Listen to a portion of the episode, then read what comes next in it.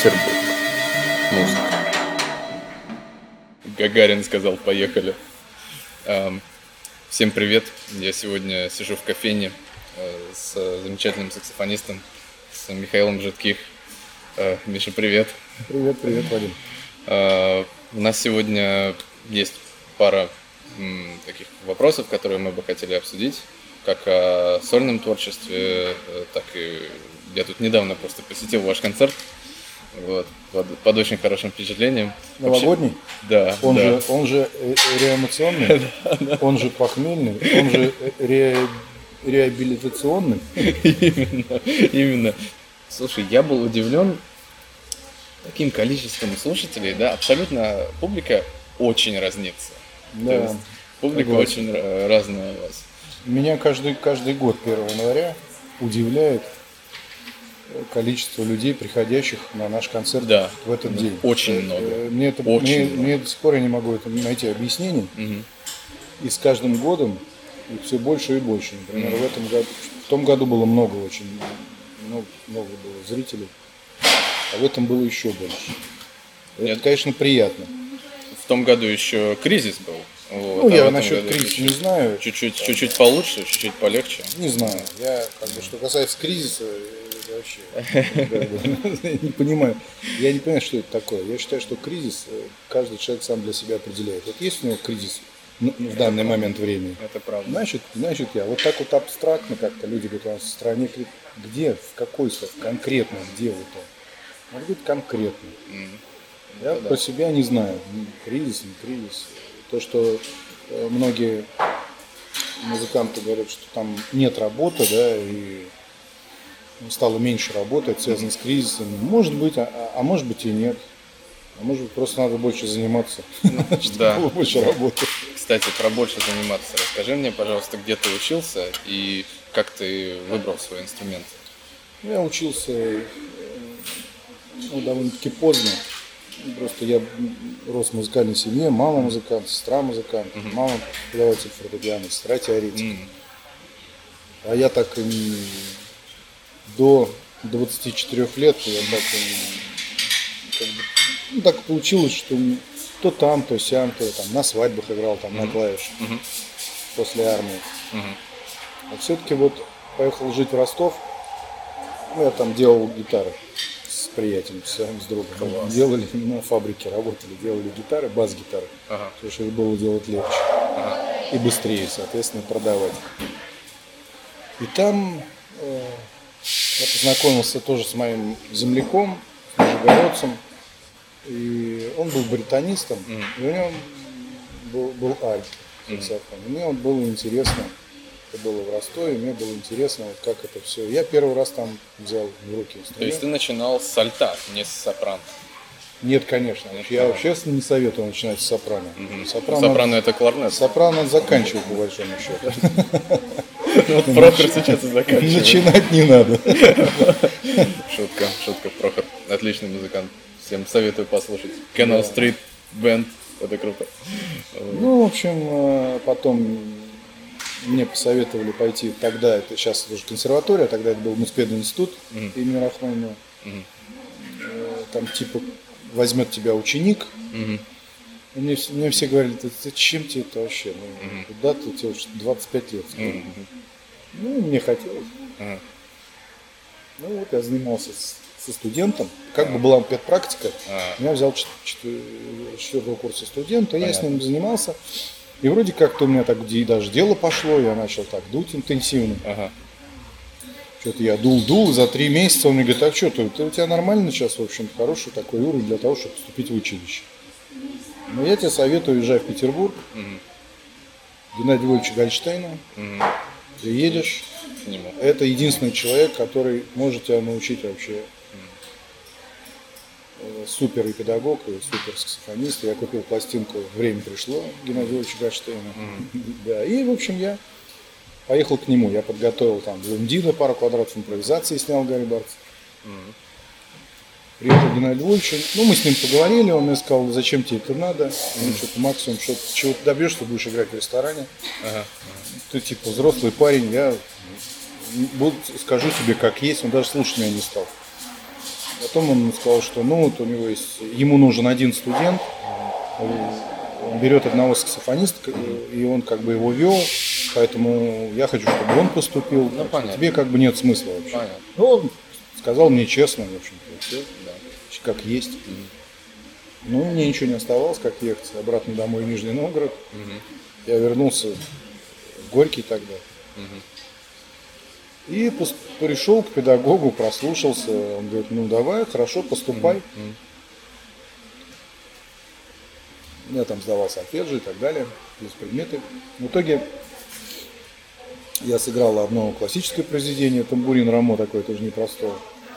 И мне, кстати говоря, на моих вступительных экзаменах в Горьковское музыкальное училище аккомпанировал Александр Григорьевич Будкеев, небезызвестный в джазовом мире человек, за что им большое спасибо. Ну, в общем, я сыграл программу, и мне педагог говорит, а что ты типа уже, ты как бы уже такой немолодой, давай сразу на второй курс поступай.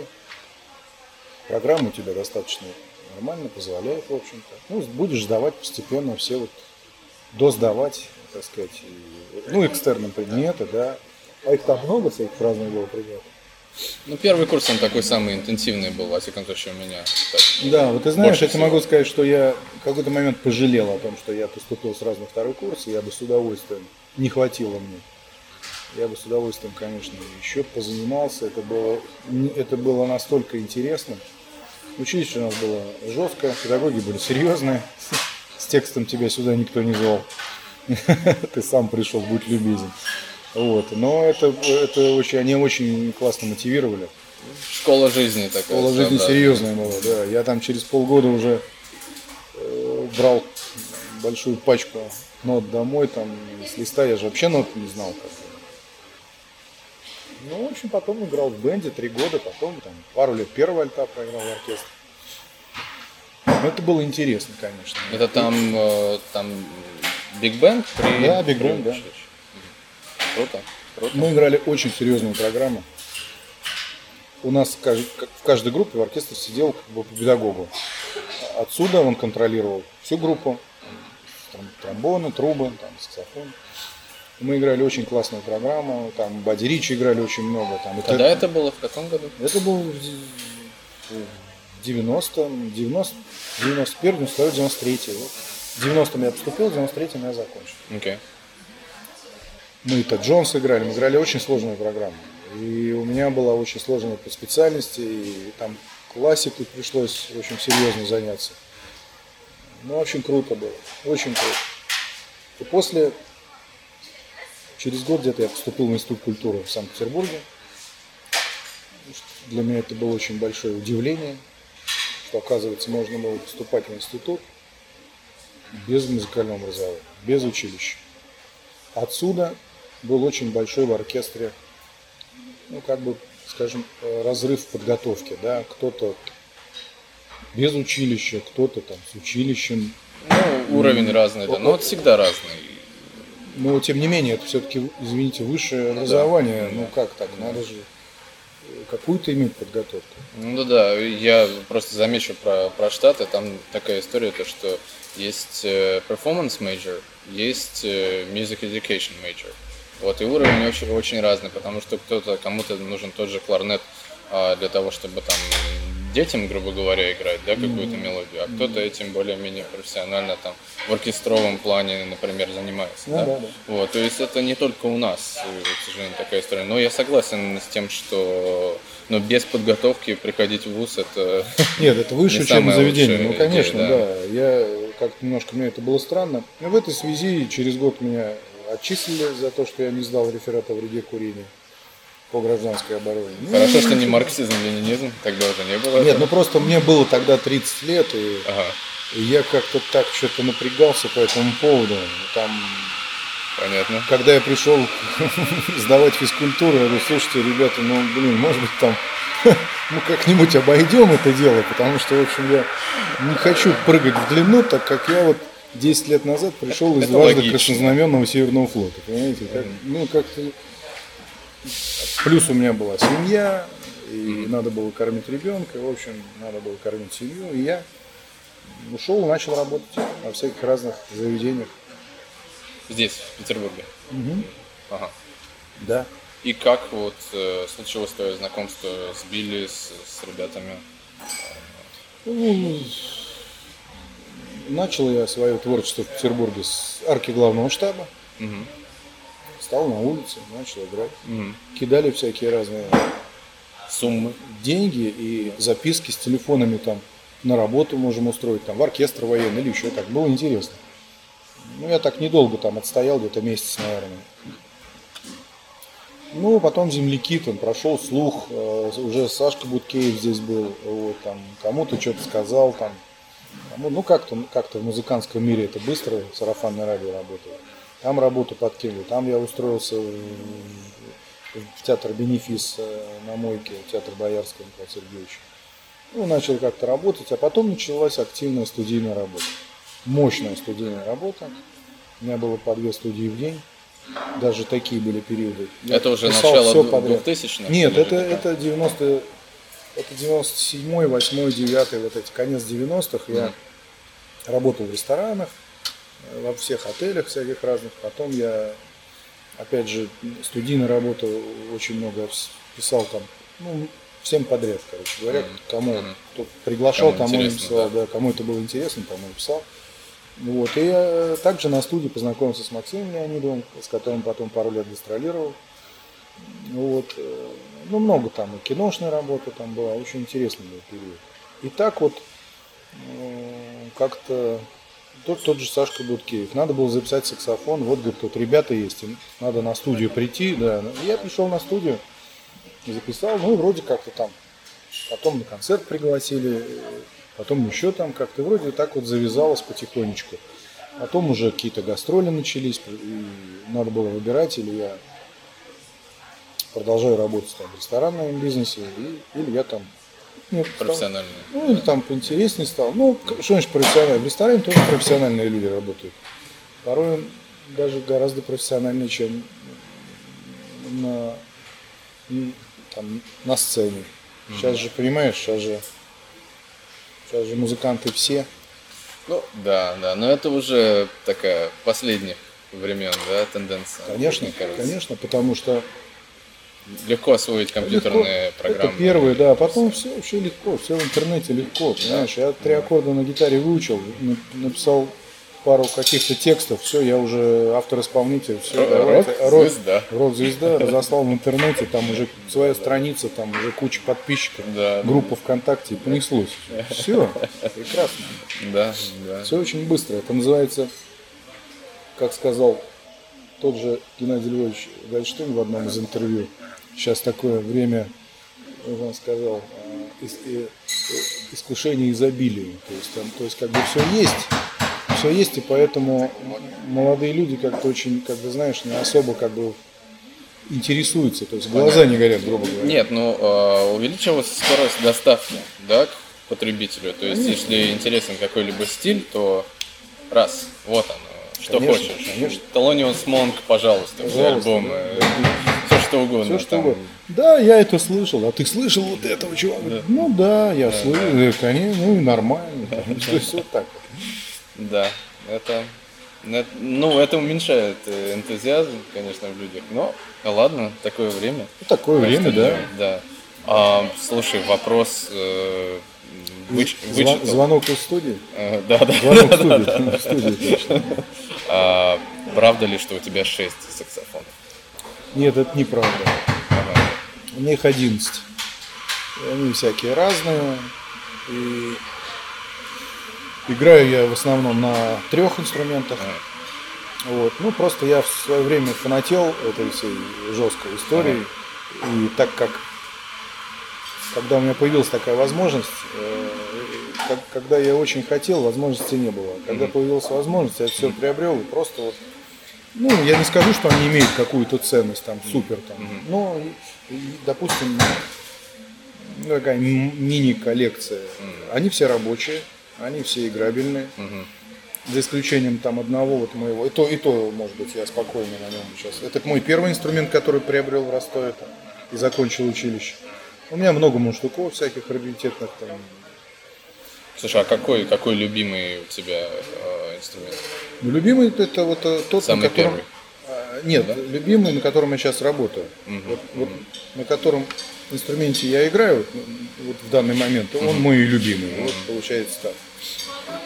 Инструменты разные всякие есть, и один инструмент очень такой, ну он не то, что в Америке это не редкость, это у нас редкость там, а в Америке это не редкость, такой цейный строй у него, семелоди, но он очень старый, потому что на нем даже нет перламутра на клапанах. Это, насколько я помню, что перламутр начали то ли с 14 года ставить, то ли с 17-го, так что возможно ему больше 100 лет. Даже так? Даже так, да. Вот. Ну, у меня там 4 альта. Ну, есть, например, советские там альты очень клевые. Наши ленинградские фабрики. Да, старый это тенор, старый американец. Потом есть очень хорошая дудка. СМЛ, это инженеры Сельмера в свое время отпочковались, сделали свою контору, очень хорошая альтушка.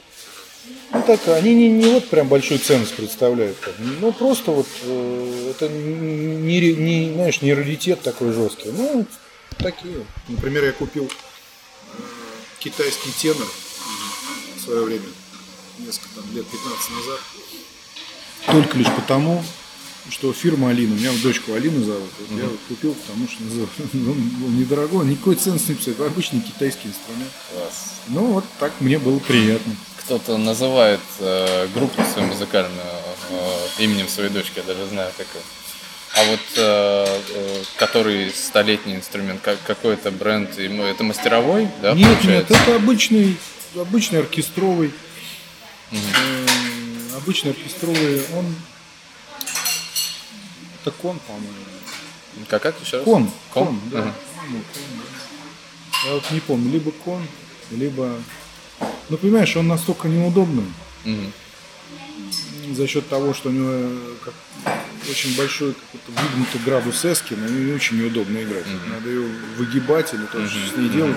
А самое-то интересное, что когда я, ну, там, допустим, пытался там позаниматься или там просто под минус поиграть. Okay. У меня, конечно, голова взорвалась, потому что он не транспонирующий. Ну, да. И я никак не мог перестроиться.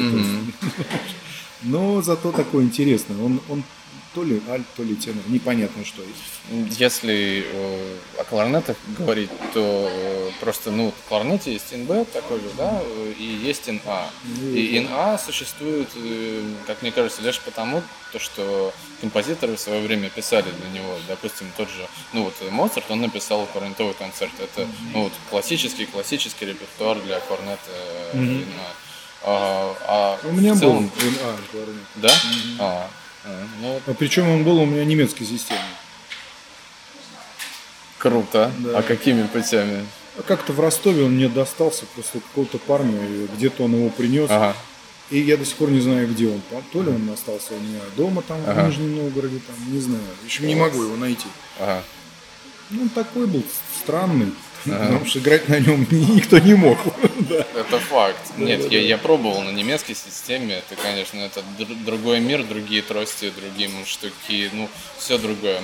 Давай перейдем, наверное, к тому, что мы обсуждали за эфиром про твой сольный альбом. Очень хочу поговорить. Давай, как пришла идея вообще? Давно ли хотел записать что-то, такую, наверное, не очень будет корректным термин, но такая классика джаза, да, то есть это... Ну, понимаешь, как получилось? Получилось у меня, я когда в училище учился, я так для себя просто думаю, дай-ка я вот что-нибудь посочиняю, какие-нибудь такие простенькие мелодии в разных тональностях, во всех там, допустим, 24 плюс еще... как бы во всех параллелях. Ну так я что-то так. И потом я забросил, потом опять написал, и так вот что-то у меня накопилось. Накопилось за весь этот период. И что-то я уже недавно там что-то подсочинил. Этот альбом состоит из 10 таких джазовых пьес, они очень простые. Это очень простые мелодии. И я не собирался их, ничего с ними делать до тех пор, пока вот меня Билли не растормошил. Он говорит, давай, вот что вот они у тебя лежат, давай, давай. И в общем он все меня так вот подгонял. В конечном итоге я сел и немножко их привел в порядок, скажем так. Ну, где-то дописал там какой-то бридж, где-то там чего-то, где-то, в общем, гармонию поменял. Ну, где-то немножко усложнил гармонию. Пригласил супер ребят, вообще очень классные ребята. Ну, они такие, как бы, очень музыкально дисциплинированные, скажем так. Вот, и они записали. А перед тем, как вообще все это дело писать, я предложил в качестве ритм-секции, предложил участвовать в Jazz Classic Trio. Это Андрей Зимовец фортепиано, Николай Затолочник контрабас, Егор Курковских барабаны. Ну, в общем, это супер ребята вообще. Потом я в очередной раз, у меня хоть и небольшой, но опыт работы студийный есть, поэтому мне есть чем сравнить. И для меня важно не только музыкальная составляющая, но и человеческо-дисциплинарная, скажем так. Вот Андрей Зимовец мне очень помог, мы сели, подумали как, чего, потому что я не очень как бы такой знаток джаза. Сделали с ним аранжемент, все подкорректировали. И получилось вот такой, получился такой балладный альбом. Это, скажем, это вообще альбом балладный. Там 10 баллад, из них одна песня, где спел текст, написал английский Билли. Это дуэт Билли и Юлия Михайловская. Ну, на мой взгляд, ну, там ничего сверхъестественного нет, но это просто традиционный такой вот. Записал я его полностью на теноре. Такой просто балладный, где-то там, ну, такого плана, типа Бен Вебстера, вот такого. И все темы твои? Все темы мои, да. Все темы и вся гармония моя. Мы с Андреем Зимовцем посидели над аранжементом, над формой, кое-где там как-то он меня подкорректировал, я бы сделал так, там, версы какие-то он написал, там, какие-то, ну, импровизации, и все, и так далее, и так далее. В общем, такая получилась пластинка, ну, стилистически очень конкретная. То есть, когда спрашивают, в каком стиле, там, это не надо гадать, там, джаз, там, фьюжн, это вот традиционный джаз, вот джазовая баллада, вот и все. Да, и Jazz Classic Trio. Jazz Classic Trio, да. А, называется альбом Autumnly, всем очень рекомендую послушать.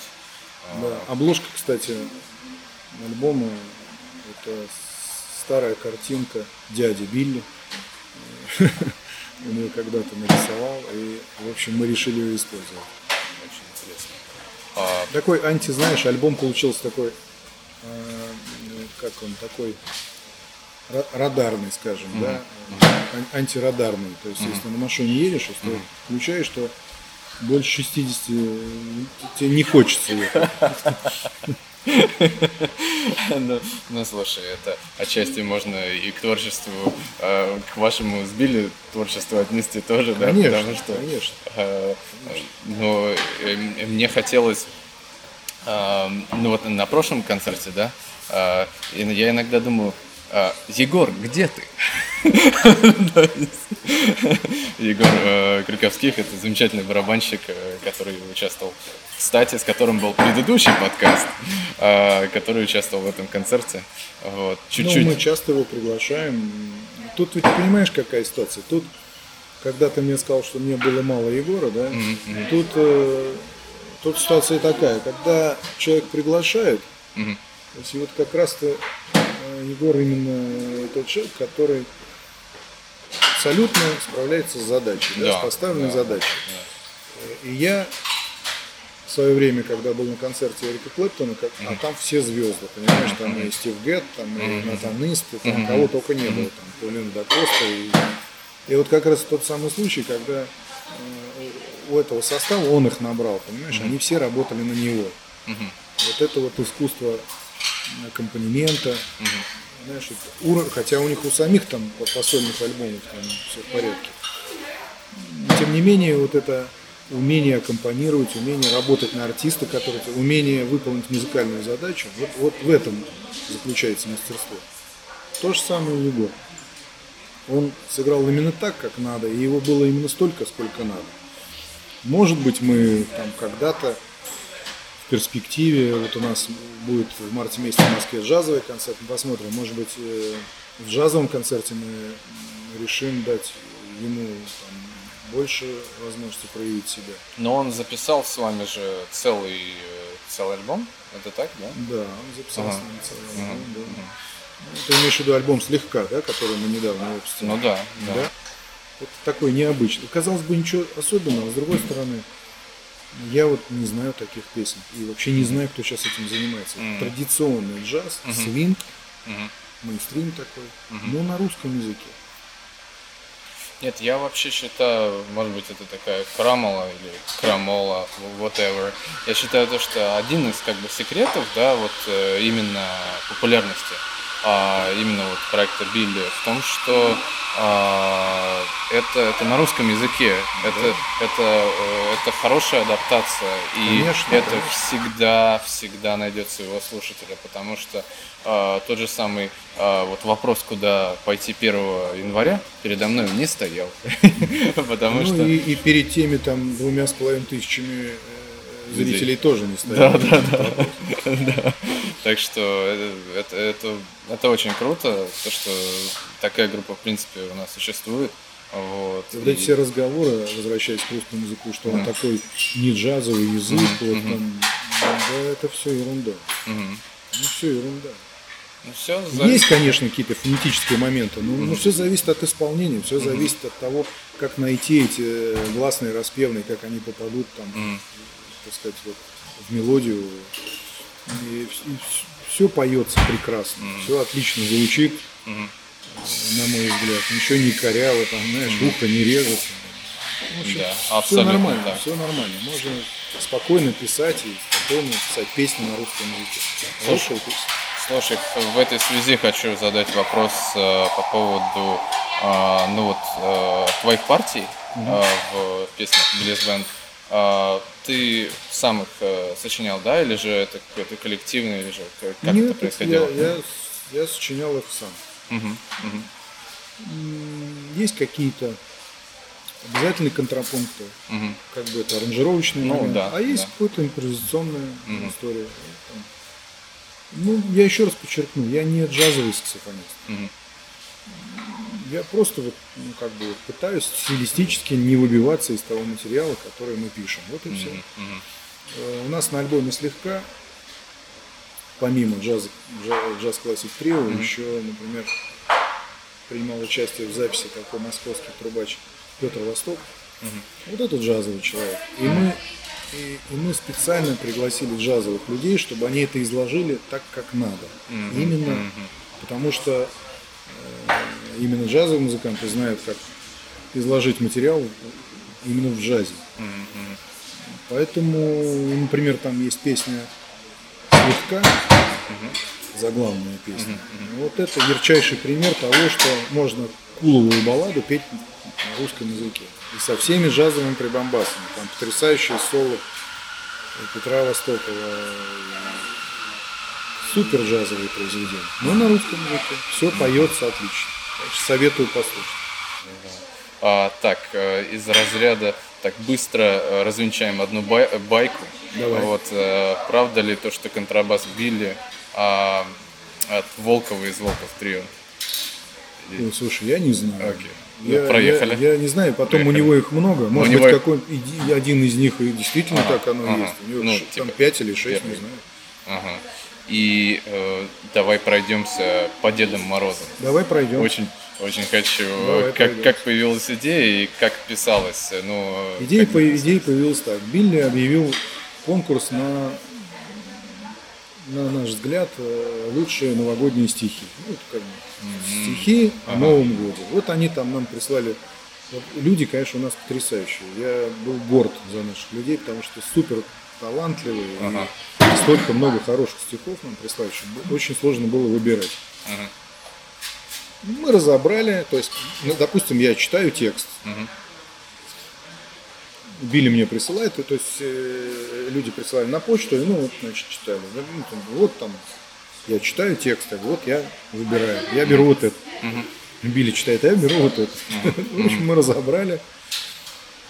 И очень быстро пошло, потому что тексты очень классные. Очень, очень хорошие тексты. То есть это были тексты, грубо говоря, от поклонников, от да, творчества? Ну, просто, да, вот от людей. Они были с разных городов, там, даже с разных стран. Ага. Ну, вот. Это, конечно, супер просто. Пошло быстро, как-то все так легко писалось. Там даже слышно, что по песням что-то легко писалось. Вот, и так все как-то сочинялось, и за пару дней мы все сделали. Mm-hmm. Потом, понимаешь, ну там тексты настолько как бы демократичны в плане возраста. Ну, могут и дети петь, пожалуйста. Mm-hmm. Там и про снежинки, там всякие песни, там ничего только нет. Другой вопрос, что Билли своим вокалом немножко, так сказать, дает другое направление этим произведениям. Но это же не важно. Нет, я замечу то, что просто я видел детей вот на концерте 1 числа. Mm-hmm. Видел довольно много детей, скажу тебе. Мне было приятно, что люди пели. Mm-hmm. Очень много песен, во-первых, и знали, а было приятно, что пели новые песни, mm-hmm. те же новогодние. Mm-hmm. Mm-hmm. В общем, конечно, такой альбом получился необычный. Mm-hmm. Мы планируем, не знаю, как насчет следующего года, mm-hmm. но, возможно, мы планируем продолжить эту серию. Ладно, вопрос лично от меня про гастроли. Какие самые запоминающиеся были на данном этапе? Вот, ну, для тебя. Не обязательно в формате, ну вот, с группой Billy's band. Нет, для меня самый запоминающийся гастроль была с Максом Леонидовым, когда мы поехали в Ригу. Я уже эту историю везде рассказывал по 150 раз, но расскажу 151. Поехали мы в Ригу на поезде из Санкт-Петербурга. Мне нравится начало. Да. Ну, как бы ничего не предвещало. До тех пор, пока мы не подъехали к знаменитому таможенному месту со скромным названием Пыталово. Значит, так как у меня было 3 инструмента, ну, я тогда жестко фанател, у меня было 3 саксофона. Разных каких-то, ну, альтушка и 2 сопранки. Альтушка и 2 сопранки. Серьезный набор. Да, да. Причем, ну, у меня одна была прямая сопранка, одна кьюит, маленькая альтушка. Понятно. Была. Это на тот момент для меня была огромная разница, поэтому я взял 3 инструмента. Ну, значит, мы подъехали на границу, он говорит, что везете, кто такие. Я говорю, ну вот, музыканты.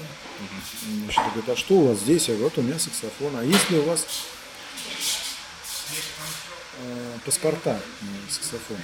Я и понятия не имел, это 97-й, что ли, год был. Я говорю, нет паспорта. Он говорит, ну как же должен быть паспорт, что это инструменты не являются ценностями, что на основании которого вы можете их вывозить за границу. Ну, потом скромно намекнули, что в принципе, если за каждый инструмент вы заплатите по $50, все нормально. Я говорю, я не могу заплатить. Они говорят, ну придется тогда у вас их забрать. Я начал судорожно вынимать хотя бы штуки и трости оттуда. Они вызвали наряд какой-то, что он там что-то вынимает. В общем, забрали. Ну, долго мы там разбирались, я говорю, ребята, ну как же я играть-то буду? Они говорят, ничего, у нас тут оркестр балалайшников из Сибири ехал.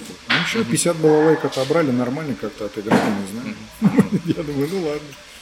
Потом там, значит, я говорю, скажите, вообще, я их забрать-то как смогу? Они говорят, а они будут на складе, эти инструменты будут на складе. И на обратном пути мы вам с удовольствием все вернем. Просто Макс с директором полетели, и если бы он был и был директор, я думаю, что этот вопрос мы как-то уладили. Вот. Но получилось так, что у меня забрали все 3 дудки. Мы приезжаем, нас встречают организаторы. Я говорю, ребята, у нас беда. Форс-мажор. Форс-мажор, да, нам сегодня играть, у меня нет инструментов. И там по радио, не помню, какое-то радио Рига, что ли, ну, какое-то главное радио. Каждые там 20 минут в новостях говорили, что вот у саксофониста Максима Леонидова на таможне забрали инструменты. кто может, помогите. Позвонил дядечка на радио, говорит, пускай вот я хочу дать инструмент, у меня есть сопрано, пускай приходит, я дам, помогу. Альтушку мы нашли в магазине, сопрано, я приехал к дядечке, мне отдал, там, супер Ямаха, очень, очень классный сопрано. Причем, в конечном итоге я отыграл все-таки, все концерт, все нормально. Дядечки вернули инструмент, и мы едем обратно. И когда мы подъехали, я говорю, здрасте, вот там, а там уже всех на уши поставили, там директор цирка позвонил там начальником таможни, там все, значит, все, да, как только он приедет, мы ему все вернем, сразу все отдадим. Мы, значит, приезжаем и говорит, все, идемте на склад, время 2 часа ночи. Открываю склад, а там нет инструментов. Просто пустые полки. У меня чуть инфаркт. Ребята, что вообще происходит? Они начали звонить, какому-то начальнику поднимать. А оказывается, они решили перестраховаться. И чтобы с инструментом ничего не случилось, они, значит, эти 3 дудки отвезли на какой-то склад, который откроется только в 9 утра или в 8 утра. Мне говорят, ну у вас 2 варианта. Либо оставаться в Пыталово, время 2 часа ночи. Ну, либо ехать в Петербург, а потом уже возвращаться и забирать. Ну, я, естественно, конечно, я останусь. Ребята меня провожали, музыканты. Я, значит, со слезами на глазах, махал им вслед, уходящего поезда. Оставьте меня в Пыталово. Да, в общем, все на мне. Ну, мне кто пиво, кто хлеб, кто деньги, ребята оставили. Все. Обратно мы уже ехали с директором. Директор мне дал денег, говорит, не волнуйся, все будет нормально. Я пошел, 2 часа ночи, никого нет, деревню Пыталово. Я пошел в гостиницу, взял люкс. Ну, это отдельный разговор. Дождался, начал бегать, какие-то документы, бумаги. В следующем подкасте. Да, какие-то бумаги, документы. В конечном итоге у меня, в общем, все получилось, я забрал все 3 инструмента, успел на какой-то поезд запрыгнуть, и все благополучно. Вот эта гастроль мне запомнилась надолго. Когда я приехал на гастроль без инструментов, это было сильно, конечно. Ну а так, конечно, много было интересных поездок и в Америку, и в Европу, и на Карибские острова, и в Душанбе, там что только не было. Слушай, расскажи тогда, наверное, последний будет вопрос про хэт. Вот. Ну, ты я там как-то... практически не бываю, поэтому я бываю там очень редко. Как ты знаешь предысторию вот этой темы? Ну, это Биллина тема, он хотел вот, напоех. Ну, что-то он хотел там открыть, я, честно говоря, я просто редко там бываю, потому что там джемы поздно же начинаются, они как бы в ночь переходят, а я уже человек старый, мне спать хочется. Но иногда я попадаю на джемы, там супер музыканты вообще, супер петербургские музыканты, все духовики любого там, и они, любая ритм-секция вообще. И когда я там бываю, я, конечно, получаю колоссальное удовольствие, потому что там есть чему поучиться. Единственный минус, он, конечно, очень маленький. Он маленький, но он это... Ну, очень это, маленький, это, я туда... Это американский бар. Это конкретно американский бар.